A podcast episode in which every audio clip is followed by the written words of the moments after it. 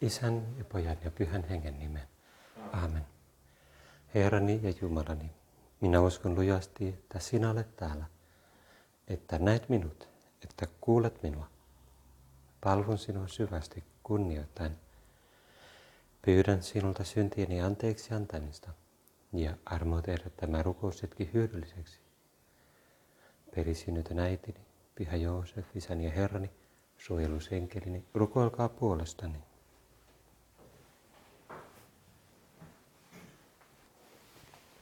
Me ollaan viime päivinä messussa kuunneltu Jeesuksen vuorisaarnaa. Sitä hienoa saarnaa, joka alkaa sillä kuvauksella, että nähdessään kansan joukot Jeesus nousi vuorelle. Hän istuutui ja opetuslapset tulivat hänen luokseen. Silloin hän alkoi puhua ja opetti heitä näin. Ensin on autoaksi julistukset. Autoit ovat hengessään köyhät, sillä heidän on taivasten valtakunta. Autoita murheelliset, he saavat lohdutuksen. Autoita kärsivälliset, he perivät maan. Autoita ne, joilla on vanhurskauden nälkä ja jano, heidät ravitaan.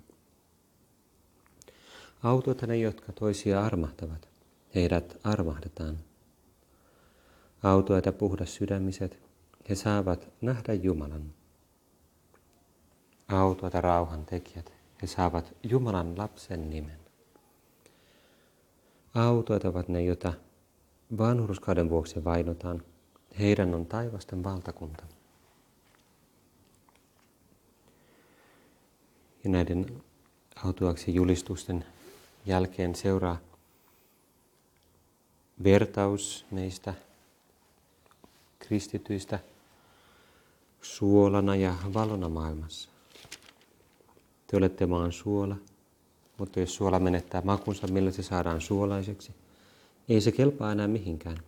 Se heitetään menemään ja ihmiset tallaavat sen jalkoihinsa. Te olette maailman valo. Ei kaupunki voi pysyä kätkössä, jos se on ylhäällä vuorella. Eikä lampu, kun se sytytetään, panna vakan alle, vaan lampun jalkaan. Siitä sen valo loistaa kaikille huoneessa oleville.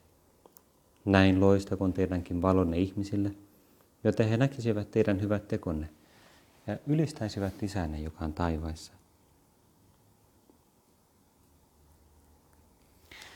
Me ei nyt keskitytä näihin ensimmäisiin opetuksiin, vaikka voidaan kiittää Jumalaa siitä, että, että me ollaan saatu ottaa ne vastaan, koska ne on hyvin kauniita ja jollain tavalla innostavia.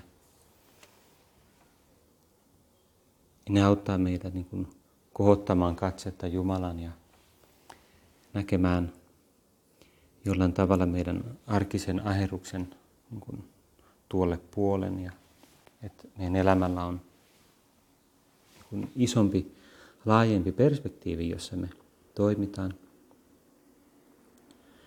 Ne autuaaksi julistukset, me ymmärretään se, että ne, on, ne ei ole vain semmoisia niin jotenkin kauni, pelkää semmoista kaunopuheisuutta, vaan niissä on tiettyjä paradokseja, jotka kiteyttää sitä, millainen Jeesus itse on. Ne sisältää toki lupauksia, lupauksia, jotka menee ikään kuin tämän elämän toiselle puolen, menee ikuisen elämään saakka ja Jumalan, Jumalan kykyyn täyttää meidän odotuksia myös silloin, kun tämä maailma ei niitä ainakaan joka suhteessa täytä. Kun hengessään köyhät, heidän on taivasten valtakunta. Murheelliset, he saavat lohdutuksen. Ne, joilla on vanhurskauden nälkä ja jano, on autuita, koska heidät ravitaan. Ja autuita ne, jotka toisia armahtavat, heidät armahdetaan. Jeesus sanoo opetettuaan vähän myöhemmin siinä vuorisaarnassa, Isä meidän rukoukseen, niin Jeesus sanoi, että jos te annatte toisille ihmisille anteeksi heidän rikkomuksensa, antaa myös taivaallinen isänne teille anteeksi. Mutta jos te ette anna anteeksi toisille, niin isännekään anna anteeksi teidän rikkomuksianne. Eli me huomataan, että nautuaksi julistukset kiteyttää tosi paljon siitä niin kuin Jeesuksen omasta syvästä asenteesta. Autoitenen, jota vanhuskauden vuoksi vainotaan. No, Jeesus, ketä muuta on enemmän painottu kuin sua. Ja sua ilman mitään syytä. Tai että saatettaisiin viety. Ja sä kutsut meitä osallistumaan sun elämään, tulemaan osaksi sitä dynamiikkaa, joka alkaa jo luomisesta, joka saa uuden kun kokonaisvaltaisen liikkeen Jumalan ihmiseksi tulemisesta. Ja siitä lähtien erityisesti me ollaan niin kuin maailman suolaa ja maailman valo, jonka tehtävä on välittää eteenpäin sitä, mitä Jeesus on tuonut maailmaan. Mutta sen jälkeen tulee tämä seuraava jakso, joka käsittelee lakia, moraaliopetusta ja se alkaa niillä Jeesuksen sanoilla, että älkää luulko, että minä olen tullut lakia tai profeettoja kumoamaan. En minä ole tullut kumoamaan, vaan toteuttamaan. Tämä voidaan tietysti ymmärtää monin tavoin, koska kyse ei ole vaan siitä, että on joku niin kuin moraalilaki, jonka Jumala on välittänyt Israelille, jutalaiselle kansalle, vaan myös se sisältää lupauksia, sitä kautta odotuksia. Ja Jeesus on tullut todella toteuttamaan myös, myös ne täyttämään. Mutta se on selvää, että Jeesus puhuu myös teoista, moraalista, elämäntavasta. En minä ole tullut kumoamaan, vaan toteuttamaan, täyttämään, tekemään täydelliseksi. Totisesti laista ei häviä yksikään kirjain, ei pieninkään piirto, ennen kuin taivas ja maa katoavat, ennen kuin kaikki on tapahtunut. Sitä, joka jättää laista pois yhdenkin käskyn, vaikkapa kaikkein vähäisimmän ja siten opettaa, kutsutaan taivaston valtakunnassa vähäisimmäksi. Mutta sitä, joka noudattaa lakia ja niin opettaa, kutsutaan taivasten valtakunnassa suureksi. Ja me halutaan, Herra, noudattaa lakia ja opettaa sitä. Me halutaan olla suuria taivasten valtakunnassa ilman, että me jotenkin niin kuin, kuvitellaan mitään liikoja meistä itsestämme, mutta tavoitellaan sitä, mikä on todella arvokasta. Me halutaan seurata sun esimerkkiä oppia, oppia susta. Me tiedetään, me ymmärretään se, että laki ei meitä millään tavoin vahingoita eikä tuhoa, vaan päinvastoin auttaa meitä jo tässä elämässä elämään hyvin ja saavuttamaan jonkunlainen suhteellinen onnellisuus myös tässä elämässä. Mutta sitten seuraa tämä hämmentävä lause, että – minä sanon teille, ellette te noudata Jumalan tahtoa paljon paremmin kuin lainopettajat ja fariseukset, te ette pääse taivasten valtakuntaan. Sitten tämän jälkeen Jeesus alkaa luetella erilaisia esimerkkejä siitä, että miten sitä lakia oikeastaan tulisi tulkita. Esimerkkejä käskyistä, jotka on osittain kymmenestä käskyistä, eli siitä ikään kuin moraaliopetuksen ja viime kädessä luonnollisen moraalilain niin kuin ydinkohdista, pääkohdista. Teille on opetettu tämä isille annettu käsky, älä tapa. Joka tappaa, on ansainnut oikeuden tuomion. Mutta minä sanon teille, jokainen, joka on vihoissaan veljelleen, on ansainnut oikeuden tuomion. Jokainen, joka sanoo veljelleen senkin hölmö, on ansainnut suuren neuvoson tuomion. Ja se, joka sanoo, sinä hullu, on ansainnut helvetin tulen.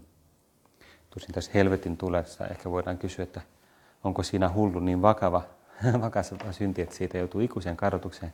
Mutta Jeesus sanoi, että se gehenna, joka on avoin sille tulkinnalle, että se on myös, sisältää myös se, mitä kirkon perinne kutsuu kiirastuleksi. Eli että se ei ole niin vakava asia, mutta kuitenkin vakava asia, joka, josta me joudutaan ikään kuin tilille. tilille.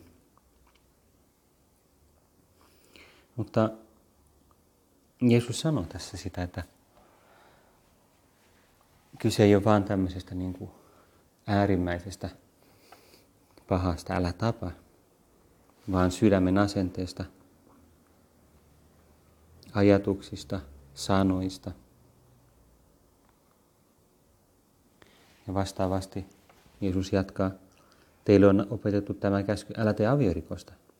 Ja kaikki oli samaa mieltä, ennen kuin kaikki oli samaa mieltä, että aviorikos on tosi vakava synti.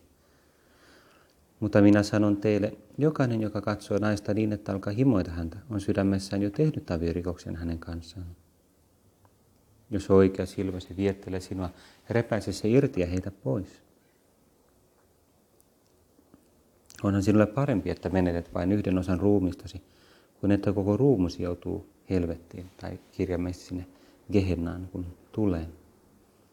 Ja jos oikea kätösi viettelee sinua, hakkaa se poikki ja heitä pois. Onhan sinulle parempi, että menetät vain yhden jäsenen, kuin että koko ruumi joutuu helvettiin. Eli taas sama, niin kuin se paradigmaattinen, niin kuin hyvin vakava synti, mutta sitten myös niin kuin ajatukset, tässä tapauksessa katseet, niin kuin mitä on sydämessä. Vastaavasti vielä teille on opetettu nämä isille annetut käskyt, älä tee väärää valaa. Ja pidä, mitä olet Herralle valalla vannonut. Mutta minä sanon teille, älkää vannuko lainkaan. Älkää taivaan kautta, sillä se on Jumalan valtaistuin. Älkää maan kautta, sillä se on hänen jalkojensa koroke. Älkääkä Jerusalemin kautta, sillä se on suuren kuninkaan kaupunki.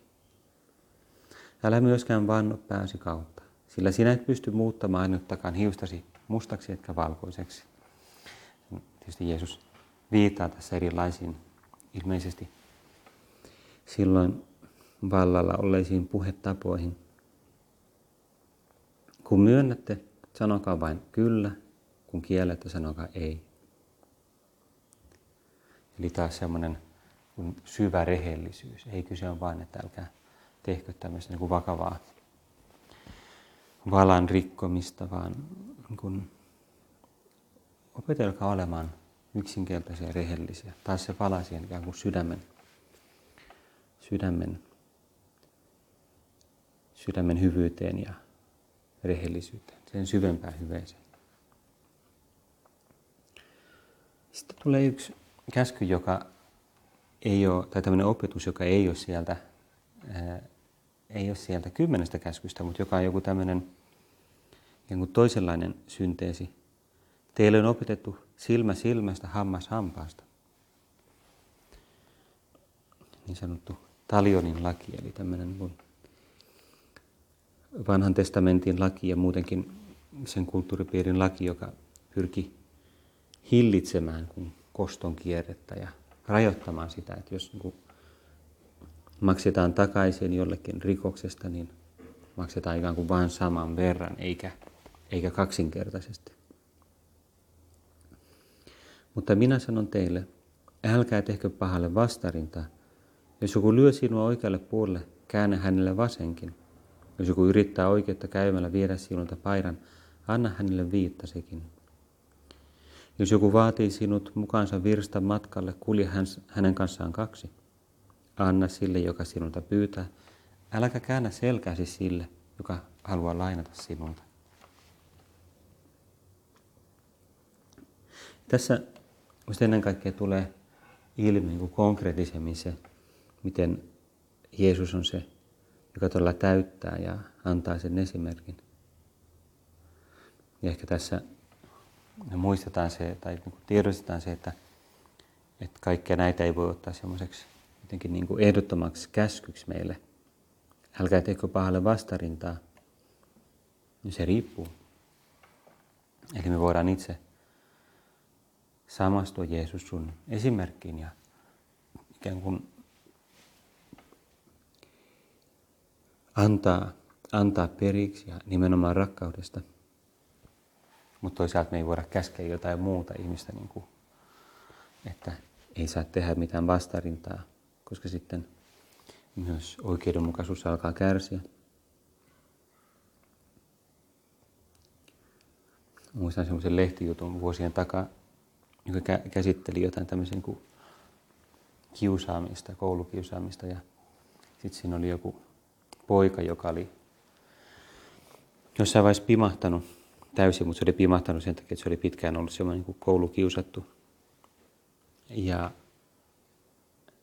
osittain se ongelma johtui siitä, että sen äiti, se oli niin yksinhuoltaja äiti, ja mikä tietysti usein aiheuttaa ongelmia, niin kuin, että lapsella, esimerkiksi siinä pojalla on paljon niin kuin itsetunto-ongelmia ja, ja sitten se on hyvin haavoittuvainen tämmöiselle kiusaamiselle. Ja... Mutta se äiti oli jollain tavalla uskova ja sitten se oli opettanut sille, että, että ei saa tehdä mitään vastarintaa. No, se voi ehkä joskus toimia, mutta siinä tapauksessa oli ihan katastrofi, koska sitten se ajoi, ajoi niin kuin tavallaan siihen, että sit se oli aina vain niin kuin heikko. Ei näin. Ja tietysti lapsella niin ei ollut semmoista ymmärrystä siitä niin kuin, ja niin kuin sisäistä vapautta, jolla se olisi elänyt tätä Jeesuksen esimerkkiä todeksi. Että se oli sitten vaan niin kuin alistumista. Teille on opetettu rakasta lähimmäistäsi ja viha, viha, vihamiestäsi. Tämä on tämmöinen vähän niin kuin hämmentävä käsky, koska se ei ole, se ei ole mikään kymmenestä käskystä, vaan tämmöinen ilmeisesti niin kuin tietty enemmän niin kuin periaate, joka ilmenee monin tavoin niin kuin tietysti vanhassa testamentissa. Että. Mutta minä sanon teille, rakastakaa vihamiehienne ja rukoilkaa vainojienne puolesta, jotta olisitte taivaallisen isänne lapsia. Hän antaa aurinkonsa nousta niin hyville kuin pahoille – ja lähettää sateen niin hurskaille kuin jumalattomille. Jos te rakastatte niitä, jotka rakastavat teitä, minkä palkan te siitä ansaitsette? Eivätkö publikaanitkin tee niin? Jos te tervehditte vain ystävienne, mitä erinomaista siinä on? Eivätkö pakanatkin tee niin? Olkaa siis täydellisiä, niin kuin, niin kuin teidän taivaallinen isänne on täydellinen. Tähän päättyy tämä viides luku Matteukselta, Matteuksen evankeliumin viides luku, ensimmäinen kolmasosa siitä vuorisaarnasta. Se tavallaan sisältää synteesin koko siitä, mitä Jeesus on opettanut. Rakastakaa vihamiehenne ja rukolkaa vainojienne puolesta.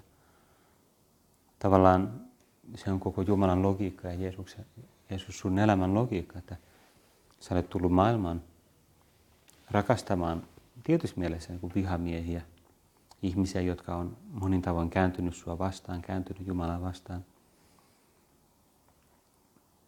Me ehkä voidaan ajatella, no eikä ihmiset voi olla niin kuin vihamiehiä Jumalan kohtaan, mutta Jeesus myöhemmin esittää jotain vertauksia, jossa se kuvaa sitä niin, että on niin kuin kuningas, joka jätti työmiehiä huolehtimaan puutarhastaan tai viinitarhastaan ja lähti pois ja sitten lähetti palvelijoitaan eh, ikään kuin hakemaan sitä hedelmää ja sitten ne kääntyi sitä, kääntyi sitä vastaan ja niin kuin tappoi niitä palvelijoita ja, ja sitten lopulta sen oman kuninkaan pojan, jonka se lähetti viimeisenä.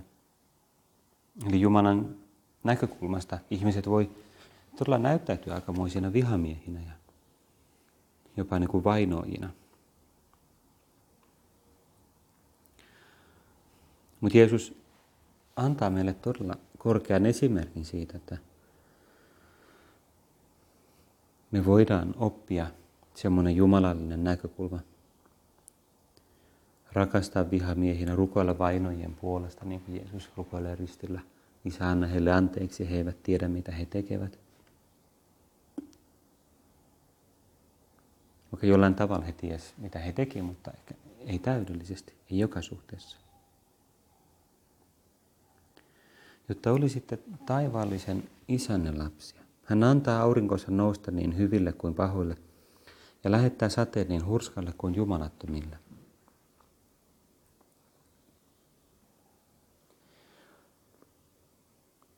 Jos te rakastatte niitä, jotka rakastavat teitä, minkä palkan te siitä ansaitsette? Tavallaan se sama kuin mitä on tässä autoaksi julistuksessa, että autoita ovat ne, jotka, joita vanhurskauden vuoksi vainotaan. Heidän on taivasten valtakunta. Autoita olette te, kun teitä minun nimeni tähden herjataan ja vainotaan, ja kun teistä valheellisesti puhutaan kaikkea pahaa. Iloitkaa ja riemuitkaa sillä, sillä palkka, jonka te taivaassa saatte, on suuri. Niinhän vainottiin profeettojakin, jotka elivät ennen teitä. Iloitkaa ja riemuitkaa. Ja tietysti Jeesus, koko Jeesuksen elämä antaa meille esimerkkejä siitä, niin kuin Filippi, Paavali kirjoittaa filippiläisille siitä, että, että Jeesus, joka on alentunut, ikään kuin luopunut kaikesta, alentunut siitä Jumala, luopunut jumalallisesta äm, niin kuin asemastaan tullessaan ihmisten kaltaiseksi, ottaessaan ihmisluonnon ja, ja sitten alentunut kuuliaisuudesta myös ristilästi, niin on saanut myös siinä ihmisyydessään korkeimman palkkion, korkeimman aseman. Hänellä oli Jumalan muoto, mutta hän ei pitänyt kiinni oikeudestaan olla Jumalan vertainen, vaan luopui omastaan. Hän otti orjan muodon ja tuli ihmisten kaltaiseksi. Hän eli ihmisenä ihmisten joukossa. Hän alensi itsensä ja oli kuulijainen kuolemaan asti, ristin kuolemaan asti. Sen tähden Jumala on korottanut hänet yli kaiken ja antanut hänelle nimen, kaikkia muita nimiä korkeamman. Jeesus, sä sanot meille, että mitä syvemmin me samastutaan sun esimerkkiin, tähän nöyryyden esimerkkiin ja rakastamisen esimerkkiin, sitä enemmän me saa, päästään osallisiksi siitä, myös korottamisesta, niin kuin neitsyt Maria. Joka itsensä alentaa, se korotetaan. Joka itsensä se korottaa, se alennetaan. Joka itsensä alentaa, se korotetaan. Mutta meille se konkreettinen tapa elää sitä ja konkreettinen tapa samastua Jeesus suhun, ehkä se voi olla tietysti nöyryyttä, mutta ei mitään kuin nöyristelyä, vaan konkreettisia tekoja, konkreettista pyrkimystä elämään arjen pienissä asioissa sitä lakia, jonka sä oot meille antanut, vaikka usein me ollaan heikkoja eikä onnistuta siinä. Meidän on usein vaikeaa rakastaa meidän vihamiehiä. Vaikeaa elää täysin totuudellisesti, vaikeaa elää sitä sy- sydämen puhtaudella.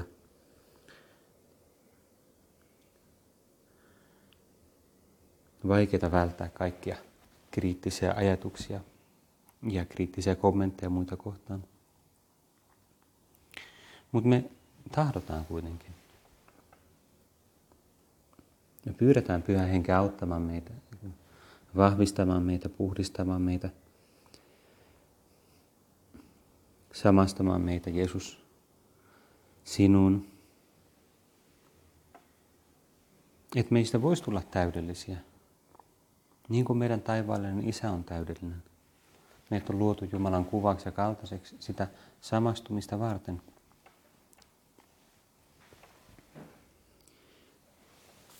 Ja ehkä ennen kuin lopetetaan, niin haluaisin ottaa ennen kaikkea korottaa tuota lähimmäisen rakkautta semmoisena koko sen Jeesuksen esimerkin ja opetuksen synteesinä. Nimenomaan sen takia, että jos miettii semmoista täydellisyyttä, niin että pitäisi pyrkiä täydellisyyteen, niin ainakin, ainakin itse mulle käy niin, että jos mä mietin niin kuin itsekseni, että otetaan erilleen se, että mitä Jeesus opettaa, niin mä alan miettiä kaikki ihan muita juttuja, niin kuin että millä tavoin mä oon epätäydellinen. No, mä oon epätäydellinen vaikka niin kuin ajankäytössä. Että mä usein tuhlaan aikaa.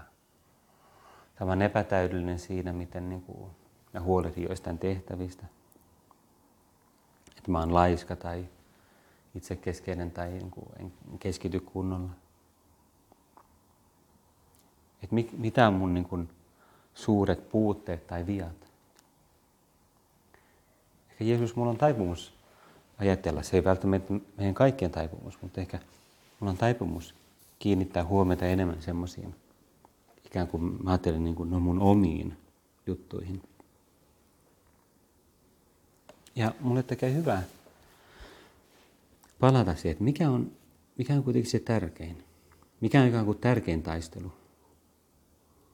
Mikä on se asia, jossa mun eniten tulisi aina muuttua. Se ei ole välttämättä se, mitä mä tuhlan aikaa, vaikka sekin on tärkeä asia. Se ei ole välttämättä se, kun semmoiset, mitä mä näen niin kuin vikoina. Miten mä rakastan lähimmäiseni ja, ja, ja, myös siedän muiden, muiden vikoja. Ehkä voisin ajatella, että no, Jeesus, tämä on mulle helppo, helppo tapaus tämä niin kuin rakastaa lähimmäistäsi, okei, rakastaa myös vihamiestäsi ja vainojasi, koska ei mulla mitään vihamiehiä, ei mulla ketään, joka mua vainoa. Mutta mitä jos mä laitan sen siellä ärsyttäviä ihmisiä tai ikävystyttäviä ihmisiä, niinku ihmisiä, jotka jollain tavalla ei ole mulle mieleen. No silloin, silloin se ehkä saa vähän enemmän konkretiaa. Silloin mä ehkä huomaan helpommin, että no, no kyllä se pätee muhunkin. Kyllä munkin on tarpeellista haastaa itseni. Niin kuin Pyhä Osemaria kirjoittaa tiekirjassa siinä luvussa kuolettuminen. Esimerkkejä tämmöisestä sisäisestä kuolettumisesta on muun muassa hyvän tahtoinen keskustelusi ikävystyttävien ja hankalien ihmisten kanssa rakastettava hyvin niille, jotka sinua ärsyttävät. Jokapäiväinen ponnistelusi olla huomaamatta kanssasi asuvien ärsyttäviä ja asiattomia piirteitä. Todella ne voi olla sellaisia hyviä tapoja elää sitä, niin kun rakastaa vihamiehiä, ei nyt vihamiehiä, mutta sellaisia ihmisiä, jotka haastaa meitä. Älä sano, tuo ihminen on rasittava. Ajattele, tuo ihminen auttaa minua pyhittymään. Se on tosi hyvä, konkreettinen tapa meille ehkä uusia meidän taistelua nimenomaan arjen pienissä asioissa. Pyydetään myös Neitsyt Mariaa rukoilemaan meidän puolesta, että me osattaisiin hyvällä tavalla – suunnata meidän, meidän taistelu siihen, mikä Jumalan silmissä on tärkeintä. Ei ne erilaiset kymmenykset ja muut ää, niin kuin sinänsä arvokkaat asiat, mutta, ja, jotka on osa sitä Jumalan suunnitelmaa täydellisyyden kannalta. Mutta ennen kaikkea niin sydän, ihmissuhteet, muut ihmiset meidän ympärillä. Erityisesti niiden kanssa, jotka on todella meidän ympärillä, kaikkein lähimpinä. Kiitän sinua Jumalani niistä hyvistä päätöksistä, liikutuksista ja innoituksista, jotka olet mieleeni johdattanut tämän mietiskelyn aikana. Pyydän napusi otettaakseni ne. Perisynnytön äitini, Pyhä Joosef, isäni ja Herrani, suojelusenkelini, rukoilkaa puolestani.